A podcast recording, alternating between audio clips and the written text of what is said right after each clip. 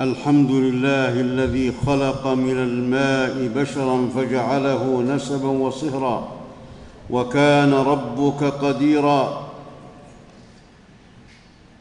والذي جعل بين العباد وشائج ووصائل ووصى بها خيرا. وأشهد أن لا إله إلا الله وحده لا شريك له لا ضد لربنا ولا ند وكان الله سميعا بصيرا. وأشهد أن نبينا وسيدنا محمدا عبده ورسوله. بعثه الله بشيرا ونذيرا وداعيا إلى الله بإذنه وسراجا منيرا. اللهم صل وسلم وبارك على عبدك ورسولك محمد وعلى آله وصحبه صلاة وسلاما كثيرا. أما بعد فاتقوا الله أيها المسلمون. وأدوا الحقوق لأربابها وأوصلوها لأصحابها. يكتب الله لكم عظيم الثواب ويجركم من أليم العقاب.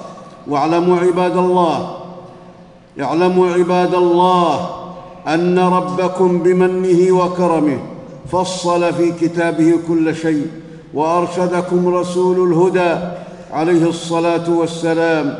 إلى ما يقربكم من الجنة ويباعدكم من النار ويسعدكم في هذه الدار فبين الحقوق التي لرب العالمين على عباده لأن حق الله علينا أعظم مما افترضه وأكبر مما وأكبر مما أوجبه. حق الله علينا أعظم مما افترضه وأكبر مما أوجبه. ولكن الله برحمته فرض علينا بعض ما في وسعنا وإلا فحق الله أن يذكر فلا ينسى ويطاع فلا يعصى ويشكر فلا يكفر. وبين الله حقوق العباد بعضهم على بعض لتكون الحياة آمنة مطمئنة راضية مباركة تظلها الرحمة وتندفع عنها النقمة. ويتم فيها التعاون ويتحقق فيها التناصر والمودة فبين حقوق الوالدين على الولد وحقوق الولد على الوالدين وحقوق ذوي القربى والأرحام بعضهم على بعض وكل يسأل عن نفسه في الدنيا والآخرة. عن هذه الحقوق والواجبات فإن أداها وقام بها على أحسن صفة كان بأعلى المنازل عند ربه وقام بأداء هذه الأمانة التي أشفقت منها السماوات والأرض والجبال ومن ضيع هذه الحقوق كان بأخبث المنازل عند ربه الذي هو قائم على كل نفس بما كسبت. لا يعزب عنه مثقال ذرة في الكون. عباد الله عباد الله إن صلة الرحم إن صلة الرحم حق طوقه الله الأعناق. وواجب وواجب أثقل الله به الكواهل وأشغل به الذمم والأرحام. الأرحام هم القرابات من النسب والقرابات من المصاهرة. وقد أكد الله على صلة الأرحام وأمر بها في مواضع كثيرة من كتابه فقال تعالى وآت ذا القربى حقه والمسكين وابن السبيل ولا تبذر تبذيرا وجعل الرحم بعد التقوى من الله تعالى. فقال عز وجل واتقوا الله الذي تساءلون به والأرحام إن الله كان عليكم رقيبا. ولعظم ولعظم صلة الرحم ولكونها من أسس الأخلاق. ورك ولكونها من أسس الأخلاق وركائز الفضائل وأبواب الخيرات. فرضها الله في كل دين أنزله. فقال تعالى وإذ أخذنا ميثاق بني إسرائيل لا تعبدون إلا الله وبالوالدين إحسانا وذي القربى واليتامى والمساكين وقولوا للناس حسنا وأقيموا الصلاة وآتوا الزكاة. وفي حديث عبد الله بن سلام رضي الله عنه أن النبي صلى الله عليه وسلم قال قال أول مقام بالمدينة أيها الناس أفشوا السلام وأطعموا الطعام ووصلوا الأرحام وصلوا بالليل والناس نيام تدخلوا الجنة بسلام رواه البخاري. وثواب وثواب صلة الرحم وثواب صلة الرحم معجلة في الدنيا مع ما يدخر الله لصاحبها في الآخرة. عن أبي هريرة رضي الله عنه قال سمعت رسول الله صلى الله عليه وسلم يقول من سره أن يبسط له في رزقه وأن ينسأ له في أثره. فليصل رحمه رواه البخاري والترمذي ولفظه قال تعلموا من أنسابكم ما تصلون به أرحامكم فإن صلة الرحم محبة في الأهل مثراه في المال منساه في الأثر. وعن علي رضي الله عنه عن النبي صلى الله عليه وسلم قال من سره أن يمد له في عمره ويوسع له في رزقه ويدفع عنه ميت ويدفع عنه ميتة السوء فليتق الله وليصل رحمه. رواه الحاكم والبزار. وعن ابن عباس رضي الله عنهما قال قال رسول الله صلى الله عليه وسلم إن الله ليعمر بالقوم الديار ويثمر لهم الأموال وما نظر إليهم منذ خلقهم بغضا لهم قيل وكيف ذلك؟ ذاك يا رسول الله. قال بصلتهم أرحامهم. رواه الحاكم والطبراني. قال المنذري بإسناد حسن. وعن أبي بكره رضي الله عنه قال قال رسول الله صلى الله عليه وسلم ما من ذنب ما من ذنب أجدر أن يعجل الله لصاحبه العقوبة في الدنيا مع ما يدخر له في الآخرة من البغي وقطيعة الرحم. رواه ابن ماجه والترمذي والحاكم. وعن أبي بكرة أيضا قال قال رسول الله صلى الله عليه وسلم إن أعجل, إن أعجل البر ثوابا لصلة الرحم حتى إن أهل البيت ليكونون فجرة فتنمو فتنمو أموالهم ويكثر عددهم إذا تواصلوا رواه الطبراني وابن حبان. وصلة الرحم وصلة الرحم لها خاصية في انشراح الصدر وتيسر الأمر وسماحة الخلق والمحبة في قلوب والمحبة في قلوب الخلق والمودة في القربى وطيب الحياة وبركتها وسعادتها والمسلم فرض عليه صلة الرحم وإن أدبرت والقيام بحقها وإن قطعت ليعظم أجره وليقدم لنفسه وليتحقق التعاون على الخير فإن صلة الرحم وإن أدبرت أدعى إلى الرجوع عن القطيعة وأقرب إلى صفاء القلوب. فعن أبي ذر رضي الله عنه قال أوصاني خليلي صلى الله عليه وسلم بخصال من الخير أوصاني الا أنظر إلى من هو فوقي وأن أنظر إلى من هو دوني وأوصاني بحب المساكين والدنو منهم وأوصاني أن أصل رحمي وإن أدبرت وأوصاني ألا أخاف في الله لومة لائم رواه الإمام أحمد وابن حبان. وعن أبي هريرة رضي الله عنه أن رجلا قال يا رسول الله إن لي قرابة أصلهم ويقطعوني وأحسن إليهم ويسيئون إلي وأحلم عليهم ويجهلون علي فقال إن كنت كما قلت فكأنما تسفهم المل أي الرماد الحار ولا يزال معك من الله عليهم ظهير. ما دمت على ذلك رواه مسلم. وعن عبد الله بن عامر رضي الله عنهما عن النبي صلى الله عليه وسلم قال ليس الواصل بالمكافئ ولكن الواصل الذي إذا قطع إذ قطعت رحمه وصلها. رواه البخاري. وقطيعه الرحم وقطيعة الرحم شؤم في شؤم في الدنيا ونكد وشر وحرج وضيق في الصدر وبغض في قلوب الخلق وكراهة في القربى وتعاسة في أمور الحياة وتعرض لغضب الله وطرد وتعرض لغضب الله وطرده وتكون الرحم وتكون الرحم والأمانة على جانبي الصراط تخطف تختطف من ضيعها فترديه في جهنم كما في الحديث الذي رواه مسلم. فعقوبتها فعقوبتها أليمة في الآخرة. عن أبي هريرة رضي الله عنه قال قال رسول الله صلى الله عليه وسلم إن الله خلق الخلق حتى إذا فرغ منهم قامت الرحم فقالت هذا مقام العائذ بك من القطيعة. قال الله نعم أما ترضين أن أصل من وصلك وأقطع من قطعك؟ قالت بلى. قال فذاك لك. ثم قال رسول الله صلى الله عليه وسلم اقرأوا إن شئتم فهل عسيتم إن توليتم أن تفسدوا في الأرض وتقطعوا أرحامكم؟ أولئك الذين لعنهم الله فأصمهم وأعمى أبصارهم. رواه البخاري ومسلم. وعن أبي هريرة رضي الله عنه أيضا قال سمعت رسول الله صلى الله عليه وسلم يقول ان اعمال بني آدم تعرض كل خميس ليله الجمعه فلا فلا فلا يقبل فلا يقبل عمل قاطع رحم رواه أحمد.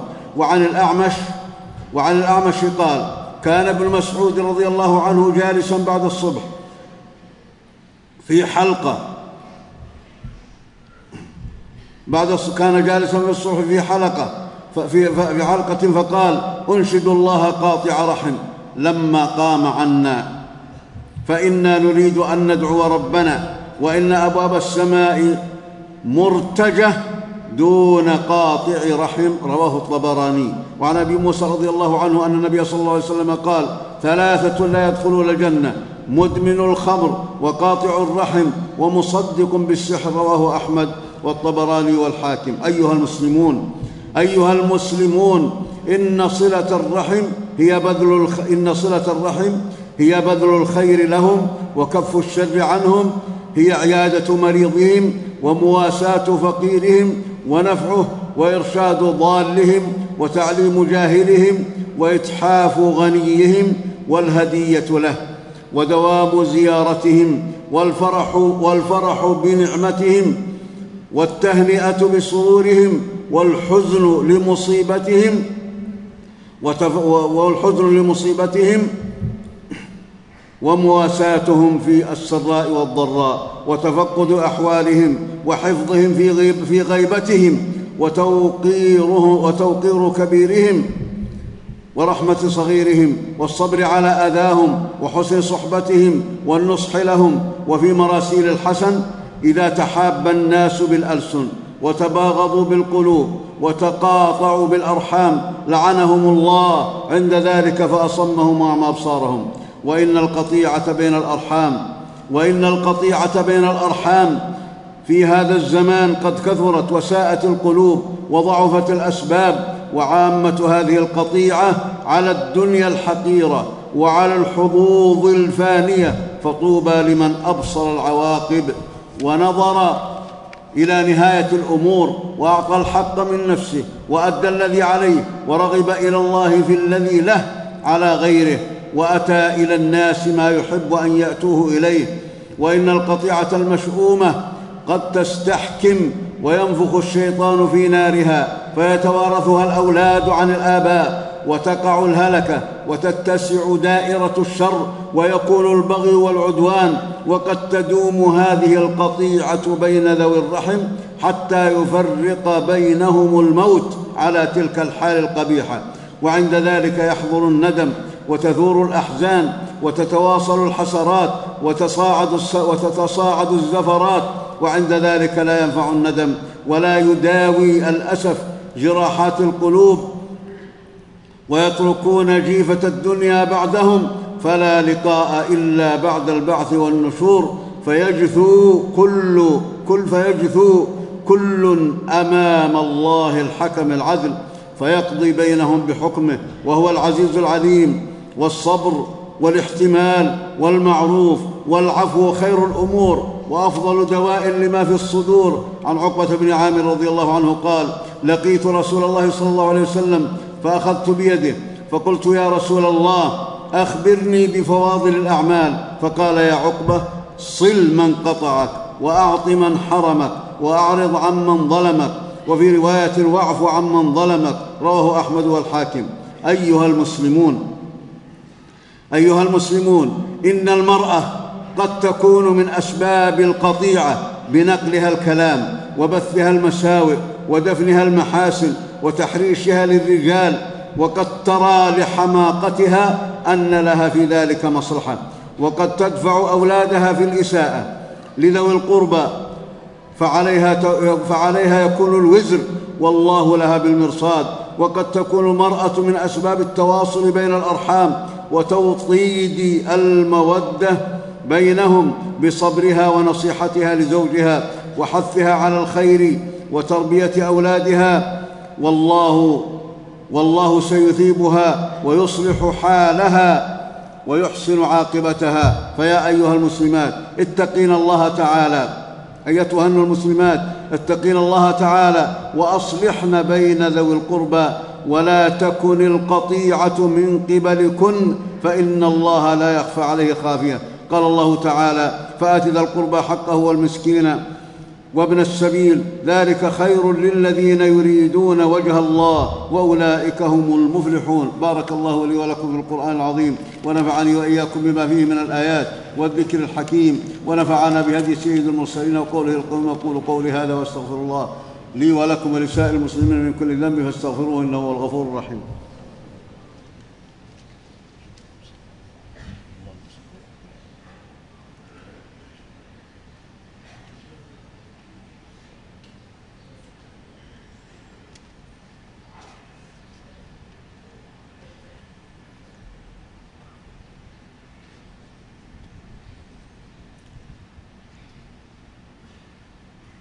الحمد لله رب العالمين الرحمن الرحيم أحمد ربي وأشكره وأتوب إليه وأستغفره وأشكره على فضله العميم وأشهد أن لا إله إلا الله وحده لا شريك له العليم الحكيم وأشهد أن نبينا وسيدنا محمدا عبده ورسوله الهادي إلى صراط مستقيم اللهم صل وسلم وبارك على عبدك ورسولك محمد وعلى آله وصحبه أجمعين.